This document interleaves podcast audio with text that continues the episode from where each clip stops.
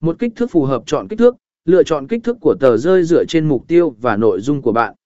Cân nhắc xem liệu bạn cần một tờ rơi nhỏ gọn để truyền đạt thông tin cơ bản nhanh chóng hay một tờ rơi lớn hơn để cung cấp chi tiết hơn hai. Tỷ lệ bố cục hợp lý bố cục thông minh, tỷ lệ bố cục của tờ rơi cần được thiết kế sao cho hợp lý.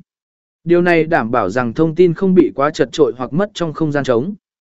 C màu sắc và hình ảnh một, Sử dụng màu sắc để gây ấn tượng màu sắc phù hợp, chọn màu sắc phù hợp với thông điệp và thương hiệu của bạn. Màu sắc có thể gây ấn tượng mạnh.